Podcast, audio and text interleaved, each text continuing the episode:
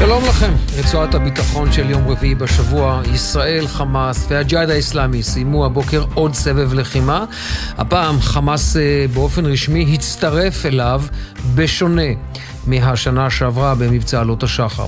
אנחנו נשוחח עם הדוקטור אה, הראל חורב על היחסים המורכבים בין שני הארגונים האלה ברצועת עזה, ולא רק, גם מחוץ אליו. עם בני סבתי אנחנו נדבר על הזעם של יורש העצר האיראני, אחרי ש-32 חברי כנסת ישראלים קראו לתמוך במיעוט האזרי בתוך אה, איראן, וגם ננסה להבין מטרת ביקורו של אה, רייסי ממש הערב בדמשק, ונסיים עם קסניה סבטלובה על אה, מלחמת אוקראינה-רוסיה, מתקפת המל"טים המסתורית הלילה על הקרמלין, וננסה להבין מה גורם לפוטין להפציץ בשבוע שעבר את העיר אומן, אחרי שהיה סיכום כזה או אחר שלא נוגעים בעיר הזו שחשובה כל כך לישראל. אני אמיר בר שלום, אנחנו עם רצועת הביטחון, מתחילים. שלום לדוקטור אה, הראל חורב, מומחה לפלסטינים ממרכז דיין באוניברסיטת תל אביב. ערב טוב, אמיר. אז אה, אני מניח ששמעת את הפתיח שלי ואתה אה, מבין שהשאלה הראשונה היא, מה גורם לחמאס עכשיו להצטרף, צריך לומר, הצהרתית, לה, אה, אה, הייתי אומר, לסבב הלחימה הזה, כשהוא יודע שהוא ישלם מחיר? אז uh, בקצרה הייתי אומר שזה שילוב של uh, אילוצים עם קריאה אסטרטגית נכונה של המציאות, שזה לא בשורות טובות מבחינתנו. אה, יש הבדלים אה, בסיסיים בין הג'יהאד לבין חמאס, צריך להגיד את זה בתור אה, התחלה בכלל. הם נובעים בגלל הפוזיציה המדינית והאחריות שנגזרת לך. חמאס, כידוע, הוא ארגון שמחזיק ברצועת עזה, נכס כמו מדינתי, זה מייצר לו שיקולים רחבים כי הוא רוצה לשמר את השליטה וכן הלאה. את כל הדברים האלה הוא חייב לקחת בחשבון בהתנהלות מול ישראל, והוא לא יכול להתפרע סתם ככה. אבל במציאות הנוכחית, דווקא עכשיו, כשחמאס מרגישים די חזקים ובטוחים בעצמם, הן במישור האזורי שבו איראן מתחזקת והשפעתה של ארצות הברית נחלשת, אה, ואפילו גם במישור הפנימי הפלסטיני, אין להם באמת אינטרס לערער את זה כרגע. בטח לא לפעול, אמיר, לפי סדרי העדיפויות של הג'יהאד. הג'יהאד, אני חושב שאמרת את זה אפילו הבוקר, שמעתי אותך, אמרת נכון, הג'יהאד עובד ופועל לפי סדר היום שלו, עם מחויבות בלתי פוסקת ויומיומית אה, לג'יהאד. והוא גם פרוקסי מלא של איראן, ולכן האינטרסים האלה באמת צריכים להצטלב אה, על מנת שייווצר לנו איזשהו שיתוף פעולה אה, מהסוג שראינו אה, בלילה האחרון. אה, העניין הוא שכנראה חמאס לא קורא את המצב כבעייתי מבחינתו, שישראל איננה באמת, לא תאיים על ההישגים הלא רעים בכלל שלו, נאמר את זה בשנתיים האחרונות, ולכן הוא פועל כפי שהוא פועל. אלא מה? הוא דואג מראש להגביל את, את הג'יהאד כדי שלא יעשה משהו שבאמת ישבור את התפיסה האסטרטגית של חמאס של עד כמה צריך לפעול מול ישראל. אראל, אתה מתרשם גם כמוני, ואני חייב להגיד לך שקיבלתי על זה אישוש אחר הצהריים משיחה עם כמה וכמה גורמים אה, ישראלים. חמאס באמת נתן פה אור ירוק, אבל הג'יהאד לקח את האור הירוק הזה רחוק מדי, 104 שיגורים. אה, אני לא באמת יכול לדעת מה האישור שניתן. אבל אני חושב שזה עדיין היה איפשהו בתוך המגבלות שחמאס אה, אפשר לעצמו. אה, אני אגיד לך יותר מזה, אמיר, יותר חשוב עכשיו זה באמת מה, מה ישראל תעשה מול זה. כי אנחנו נקלענו פה למצב שאנחנו נתפסים כאיזה, בתוך איזה פרדיגמה כזאת של מחנה ההתנגדות, שבו הם צופים לכאורה את, את התגובות שלנו, מניחים שאנחנו נכיל את הכל, ולפיכך אתה גם בהחלט יכול לקבל מצב שבו במקום נגיד 30 טילים יורים עלינו 100 טילים. מה אתה חושב שצריך לשבור את הפרדיגמה הזו, וזו אולי הסכנה שדיברת עליה בתחילת דבריך, שאמרת, מבחינת ישראל זה לא אופטימי? לא אופטימי מבחינת ישראל לעבוד לפי שיטת סלאמי, אה, בתור התחלה.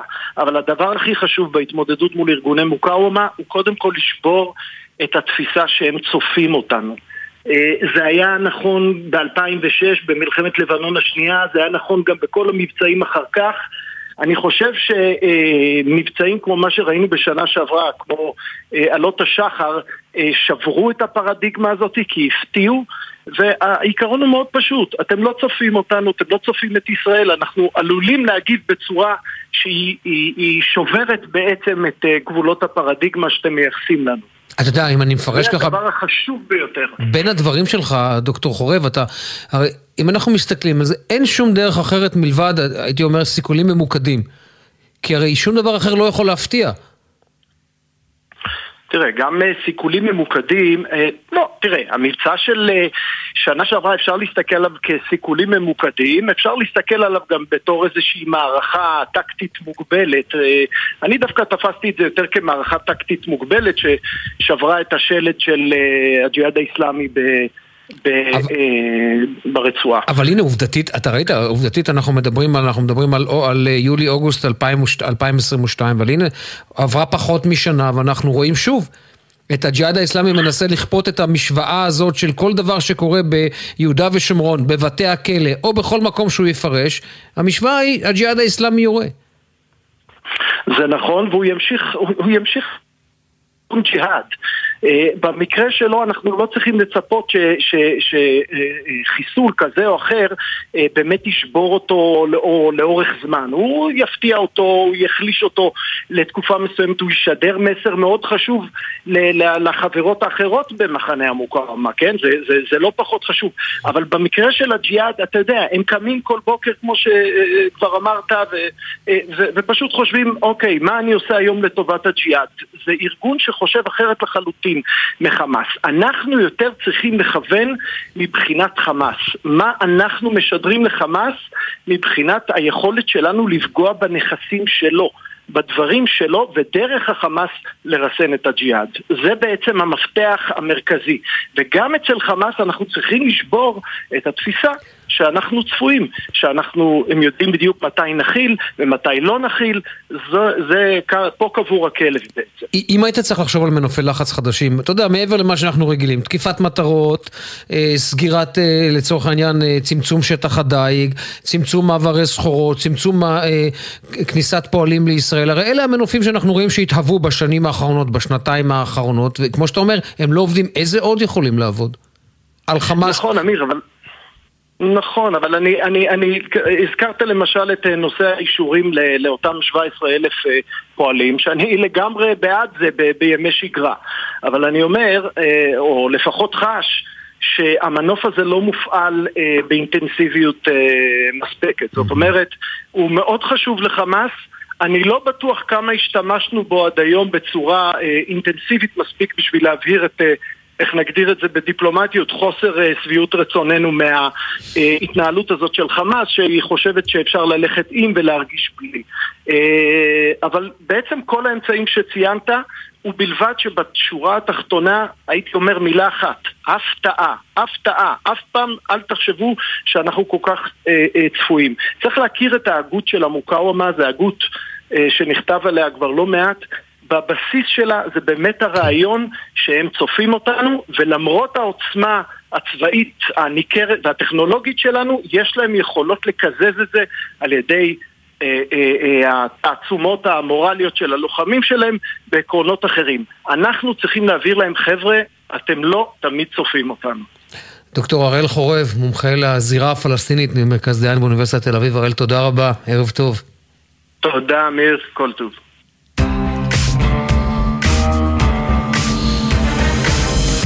ועכשיו מצטרף אלינו אה, סגן אלוף אה, במילואים בני סבטי ממקימי דובר צה"ל בפרסית. שלום בני, ערב טוב. שלום אמיר, ערב טוב לך אה, ולמאזינים. מיד נגיע למבוכה הגדולה עם יורש העצר, יורש העצר האיראני, אבל קודם כל בוא נדבר על הביקור שהחל ממש לפני שלוש שעות בדמשק. נשיא איראן ראיסי נוחת בדמשק ורוצה להגיד מה? זה ביקור של יותר לחבק את אסד ולהגיד לו אל תשכח מי השאיר אותך בשלטון, נכון, אז uh, באמת uh, למרות הדימוי שמייצרים סביב הביקור הזה, שהוא ביקור יותר באמת טקסי, מדיני, אפילו פחות ממדיני, בסוף ראיסי הוא לא המחליט אה, באיראן, מי שמחליט זה המנהיג, אה, כוח קוץ, אם זה הזרוע האופרטיבית מול סוריה, מול לבנון, מול חמאס וכולי. וההגעה של ראיסי, וגם אגב, שבוע שעבר אה, שר החוץ האיראני הגיע ללבנון אה, וסוריה, אה, עבדאללה אלה אנשים שהם יותר בגדר אה, אירוע טקסי, אנשים שבאים באמת לחזק ולהתחזק, וכמו שאמרת, להזכיר לאיש מי הציל אותו מחזית המאבק אה, של כמה שנים של מלחמות בתוך סוריה וגם בלבנון, ככה שגם אם יקרו אירועים שהם כביכול נראים לנו מפחידים, בטח יעשו לה גם, גם כן איזה אה, אירוע של... אה, אה, שישתק, שישקיף על גבולות רמת הגולן או מקום אחר. בסך הכל זה, זה איש שלא מחליט שום דבר באיראן, עוד בובה של המנהיג שיבוא וילך. אה, ו... אבל בסוף האיראנים בעצם ברמה הגבוהה יותר מראים לנו את האחיזה שלהם באזור. אנחנו צריכים לזכור את ההסכם עם סעודיה, שזה הסכם שנובע מחולשה של המערב, מסוג של חולשה או הבנה של חולשה של ישראל אה, בעקבות האירועים הפנימיים שלנו ועוד אירועים אחרים, ולכן איראן מרגישה מספיק חזקה לבוא ולהדהד את העוצמה שלה ולהראות לכולנו מי המעצמה האזורית היום באזור. נגעת... וזה החלק המסוכן. נגעת בנקודה מאוד מעניינת, ואתה יודע מה, זה יהיה ממש מבצע תודעה איראני. בשבוע אחד עבד אל-היאן נכון. עומד, ב, עומד במרון הרס, מביט מגבול הלבנון על ישראל, בשבוע אחר עומד אה, אה, נשיא איראן ראיסי על תל כזה או אחר ברמת הגולן, משקיף נכון. לרמת הגולן הישראלית. אה, יש פה, עכשיו השאלה רק, אתה יודע, מי, איפה המסר הזה, זה, זה מסר שאמור להתקבל בירושלים? זה מסר שיותר אמור להתקבל בוושינגטון. זה יותר במובן של אנחנו לא צריכים את ההסכם שלכם, תשפרו את ההסכם, לא אנחנו נשפר את ההסכם לטובת המערב, אתם תשפרו את ההסכם לטובת איראן, תשחררו אותנו מכל מיני מגבלות של סנקציות, מכל מיני מגבלות של פיתוחי uh, טילים, uh, כמובן שיש גם את רוסיה בתמונה, והמלחמה עם אוקראינה והכטב"מים, uh, וסין שגם כן uh, נושבת בעורפה של uh, ארצות הברית מבחינה כלכלית uh, מול איראן, ו- ולכן אגב, uh, לא רק uh, סעודיה עולה לרגל uh, לאיראן, סוג של, uh, גם אנחנו, אנחנו גם שומעים על מצרים, על בחריין, בחריין, על כל מיני מדינות שהיו בעוינות מאוד מאוד גבוהה מול, מול איראן, ופתאום אה, היוצרות התהפכו מאז אה, הסכמי אברהם, ואנחנו החלשים והם החזקים, ואמרת מילה מאוד מדויקת, מלחמת תודעה. הם מסתכלים כבר כמה חודשים על, על, על היריבות אה, הפנימית כאן בארץ, ואני לא נכנס לפוליטיקה, אבל מבחינתם זה התגשמות כל החלומות של, של המהפכה.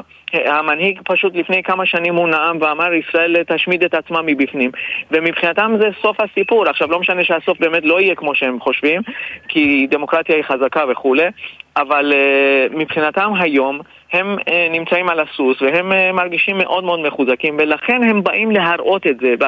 במסורת האיראנית וגם המוסלמית מאוד מאוד חשוב להראות את העוצמה ולא להיות במקומות uh, נסתרים ולכן הם מנצלים את המצב.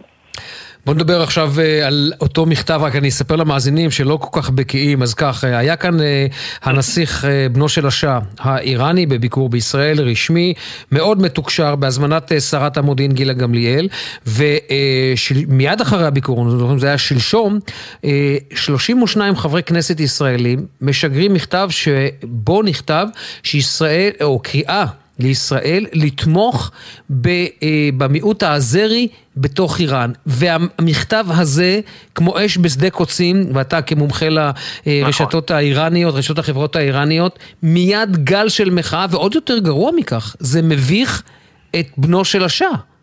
שהוא נכון. בא ואומר, מה, אתה דואג רק לאזרים? איפה שאר האיראנים? נכון, אז באמת אה, לא ברור איך החטא הזה, ואני ממש מדגיש איך החטא הזה נולד, מי הכין את המכתב הזה. אני מדבר אגב ממבט של האיראנים, לא ממקום ישראלי, קטונתי מלעסוק בפוליטיקה הישראלית. אה, הם בכלל לא מבינים איך יכול להיות שכמה ימים אחרי אה, ביקור יורש העצר בארץ יוצא מכתב כזה 32 חברי כנסת חותמים מבחינתם. אגב, האיראנים לא באמת מבינים דמוקרטיה. הם לא מבינים שיכולים להיות כמה עשרות חברי כנסת שהם בעד משהו אחד וכמה עשרות חברי כנסת הם בעד משהו אחר וממשלה בתוכה היא גם כן אה, אה, מפולגת לפעמים, זה דבר טבעי עבורנו. הם לא מבינים את זה. באיראן לא אחדות אלא אחידות. השלטון זה הדבר החשוב. לא משנה לפני המהפכה, אחרי המהפכה, זה משהו במסורת האיראנית. ולכן כש-32 חברי כנסת עושים מעשה כזה ו- ותומכים בסוג של אה, הפרדת נתחים גדולים מאוד, אגב, הנתח העשיר והאינטלקטואלי יותר של, של אה, איראן, האזרים הם, ה- הם העדה היותר מתקדמת, היותר אינטלקטואלית, היותר מעורבת אה, בחיי היום-יום, בכלכלה וכולי, וזה מאוד מכעיס אותם. מה גם שיש אה, סכסוך מול מדינת אזרבייג'אן, המדינות שמצפון לאיראן הם בכלל פעם היו שייכות לאיראן. איראן עדיין רואה בהם כחלק מאיראן, אה, איראן בסוף היא עדיין מהודו ועד כוש, בתודעה האיראנית. ותראה שוב, אנחנו חוזרים למילה תודעה, זה, זה אותו דבר. אה, ולכן זה מאוד מאוד מכעיס אותם, לא רק את האיראנים בפנים, גם את האיראנים הגולים, שלא מבינים איך, איך זה קרה. ובמשך שלושה ימים הרשת גועשת ורועשת, ואגב, הנסיך היה האחרון שהגיב. הוא היה מאוד סבלני כלפי ישראל, הוא הבין את הדמוקרטיה, ובסוף הוא גדל כ-40 שנה במערב. הוא לא היה באיראן ולא מבין דמוקרטיה, והוא נתן לגל הזה, וכנראה שחשב שזה ידעך וזה לא דעך, וכשהוא הגיב אז כבר uh, שרת המודיעין, uh, ואנחנו גם קצת ככה עזרנו, כל מיני אנשי אקדמיה וכולי, כדי שהאירוע הזה יעבור בשקט, כי באמת הביקור הזה הוא היה היסטורי, הוא השיג הרבה מאוד הישגים. המשטר האיראני זז מהמקום הנוח שלו. אם, אם הצלחנו קצת להזיז אותו, אז היה הביקור הזה, ולא, ולא עוד הפצצה בסוריה. אבל uh, uh, המבוכה קרתה, וטוב שהיא מאחורינו, והמצב תוקן. ואגב, הוא הוציא גם מיד הודעה, והודה, ומבחינתו זה בסדר וזה מספיק, uh, גם אם לא כל חברי הכנסת חזרו בהם.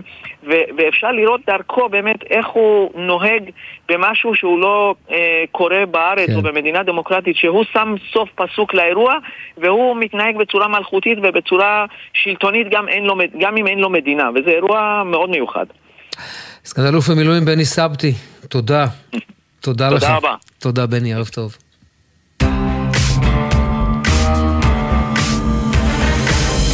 כן, ואת הישורת האחרונה אנחנו אה, מקדישים למה קורה במלחמה בין רוסיה לאוקראינה, וכמובן אי אפשר שלא לפתוח בפרסום הרוסי, מתקפת מל"טים על הקרמלין, אין פגיעה, אה, היה ניסיון, כך על פי ההודעה הרוסית, היה ניסיון פגיעה בנשיא פוטין, ומצטרפת אלינו קסניה סבטלובה, עמיתת מחקר בכירה באטלנטיק קאונסל ובמכון מתווים. שלום קסניה, ערב טוב.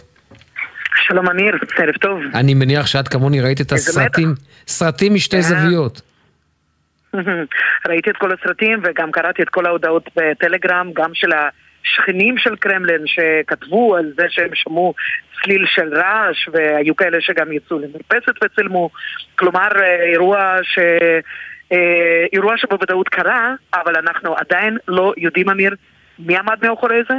אה, אין עדיין אה, צד שנוטל אחריות. האוקראינים כמובן מכחישים שזה הם, ברמה של הנשיא זלנסקי, שיוצא בהצהרה, זה לא אנחנו. ויועצו מיכאל פודוליאק גם מבהיר שמדובר במל"טים לא צבאיים, אלא כאלה שאפשר לקנות בכל אה, חנות לצעצועים, גם ברוסיה. וכאמור, אוקראינה לא נוטלת שום אחריות על האירוע הזה. יכול מאוד להיות, וקסניה, את עוקבת ומכירה היטב את ה... בואי נגיד ככה, את אה, התחכום או ניסיונות התחכום הרוסים. יכול מאוד להיות שיש כאן איזשהו מהלך תודעה רוסי כדי לצאת לתקיפה כזו או אחרת אה, על קייב ועל ארמון הנשיא, על ארמונו של זלנסקי בקייב?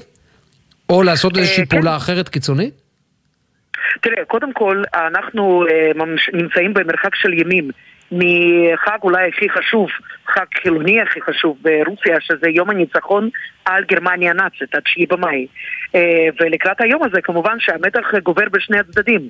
הרוסים מבטלים אה, מצעדים צבאיים במספר ערים בגלל החשש שהאוקראינים יתקפו.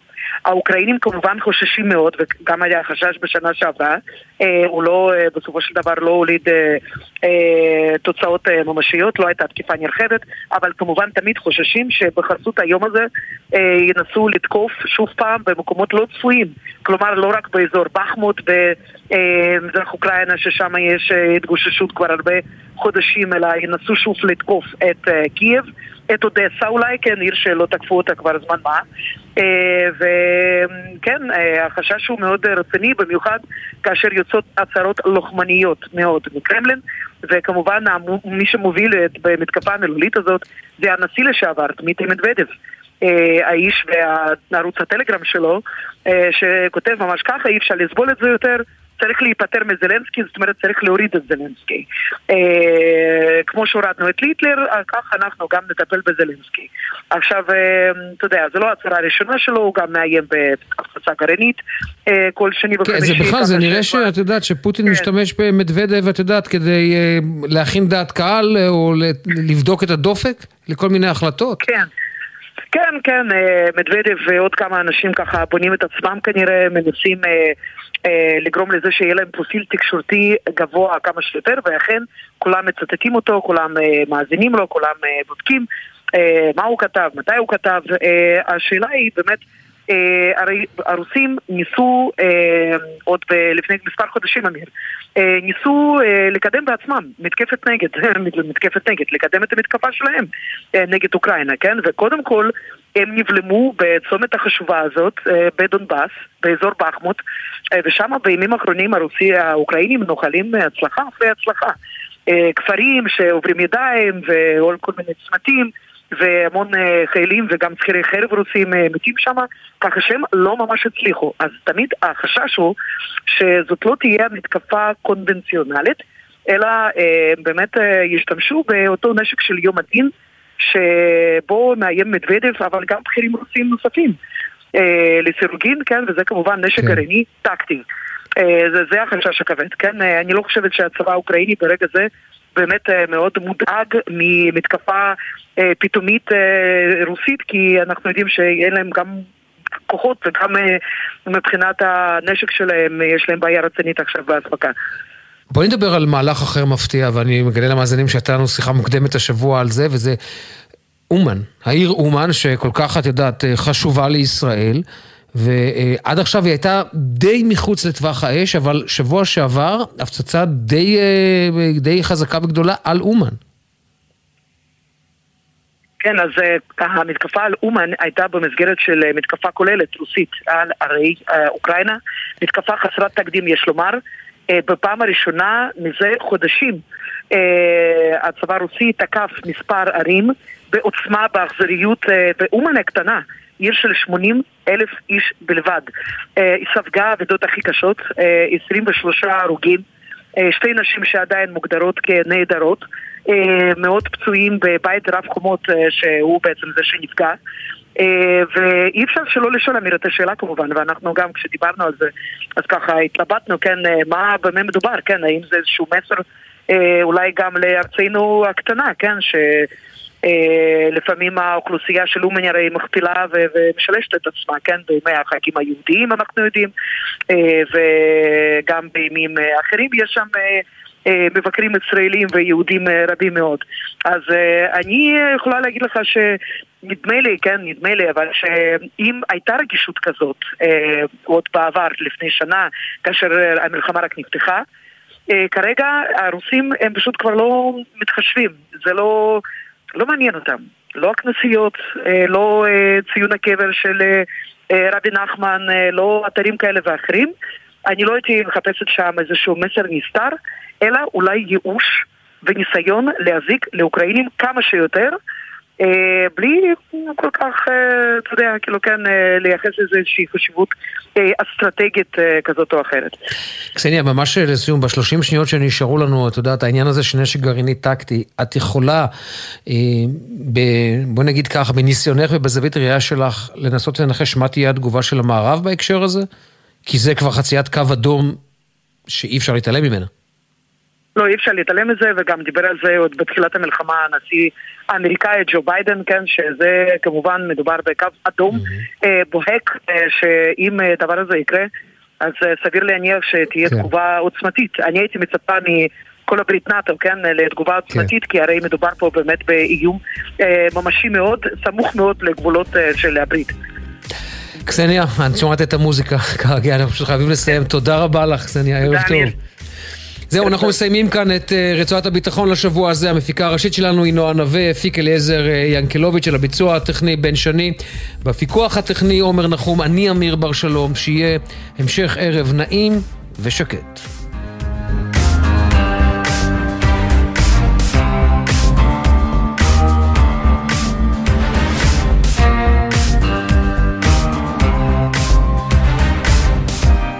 בחסות אנשור פלוס אדוונס, המסייע לשמירה על הכוח וההגנה הטבעית. אנשור פלוס אדוונס, שאלו את הרופא או את הדייתן. בחסות פארמטון, מולטי ויטמין שוויצרי, שנבדק במחקרים קליניים, המציע שיפור ברמת האנרגיה במשך כל היום. פארמטון, להשקיע בעצמך, כמוסה אחת ביום. בחסות מקס, המציעה הלוואה לכל מטרה שתרצו. כוכבי 91-92.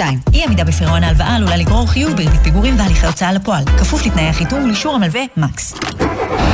נשמע, נשמע, סוף השבוע, היית של החיילים, גלי צהל כל הזמן. אתם עומדים לשמוע הרבה... יש! וגם... אני לא מאמינה! ולא מעט...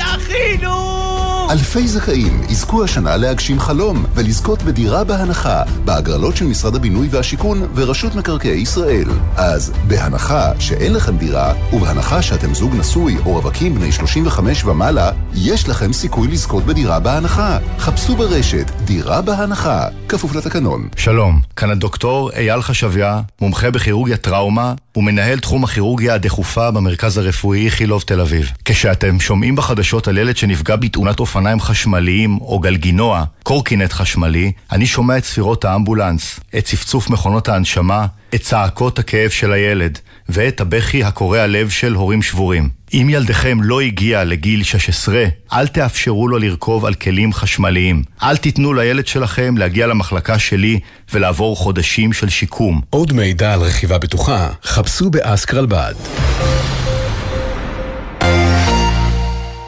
בכל חמישי בחצות. שלום לך, שחר אמנו. לילה טוב, בן, מה המצב? זה הזמן. במזרחית. בן פראג' ושחר אמנו מארחים את אומני הזמר המזרחי המובילים לילה טוב לאורח שלנו דוד זיגמן, ישי לוי, יוסי גיספן, שגיב כהן, חיים מוליאל, סמי לזבי עם מוזיקה שמזכירה נשכחות והשיחות אל תוך הלילה. מי מגילה את זוהר?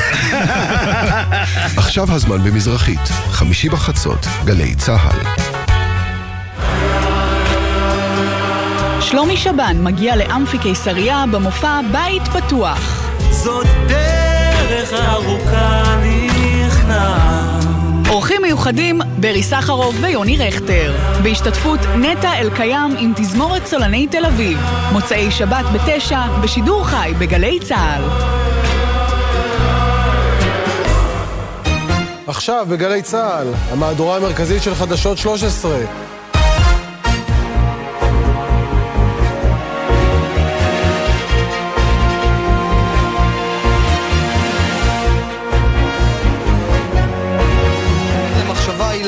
ביחס לאותם אלה שמתכננים הפגנה נוספת גם מחר. המנהיג של המחנה שלהם, ראש הממשלה נתניהו, לא היסס לעשות שימוש בחוכמתו ובתבונתו של אהרן ברק, שחש... באמצעות uh, שליחים כמובן, כשחשב ללכת לעסקת טיעון. אחד האנשים הקרובים אליו ביותר, שר בממשלה המקורב אליו, נפגש איתו עכשיו ומבקש את עצתו הטובה ביחס למשבר הגדול שנקלענו אליו, ואחרים מפגינים מול הבית שלו, מנסים את הזכות הדמוקרטית אה, אה, להפגין, כשמדובר באדם עם תבונה מאוד גדולה שנתניהו מנצל אותה, אדם לא צעיר שסועד אישה חולה.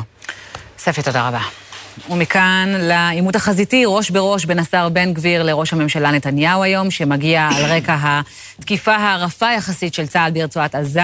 השר לביטחון לאומי הזמין את ראש הממשלה לפטר אותו. חברו למפלגה אלמוג כהן הגדיל לעשות ונתפס מביים התפרצות של תושב שדרות זועם במהלך ראיון עמו כאן בחדשות 13. ליאור קינן מדווחת. ראש הממשלה, אם אתה לא רוצה עוצמה יהודית בממשלה, אתה מוזמן לפטר אותנו. התסריט הזה היה כמעט כתוב מראש, ערימת הבטחות הבחירות של איתמר בן גביר על ביטחון ויד קשה מול אויבינו נתקלת כבר ארבעה חודשים במציאות שקצת יותר מורכבת מסיסמת בחירות, ובחסות ההסלמה בדרום הכל התנקז היום לקרב ראש בראש מול ראש הממשלה נתניהו. אנחנו, עוצמה יהודית, לא נגיע להצבעות בכנסת עד אשר ראש הממשלה יבין ויפנים שהמטרה של הממשלה הזאת זה ממשלת ימין מלא מלא. מה שהחל אתמול בהדרתו של בן גביר מן ההתייעצות הביטחונית אצל ראש הממשלה, נמשך הבוקר כשבעוצמה יהודית הודיעו כי לא יתייצבו היום להצבעות במליאת הכנסת. אמר בנימין נתניהו, קיבלת מנדט 64 מנדטים על מנת להקים ממשלת ימין מלא על מלא. ראש הממשלה, שמנסה בבירור לשדר שההגה כעת בידיים שלו, שיגר הודעה תקיפה. ראש הממשלה הוא שמחליט מי הם הגורמים הרלוונטיים בדיונים. אם הדבר אינו מקובל על השר בן גביר, הוא אינו חייב להישאר בממשלה. כל האירועים הללו שאנחנו רואים כרגע הם לא אירועים ש...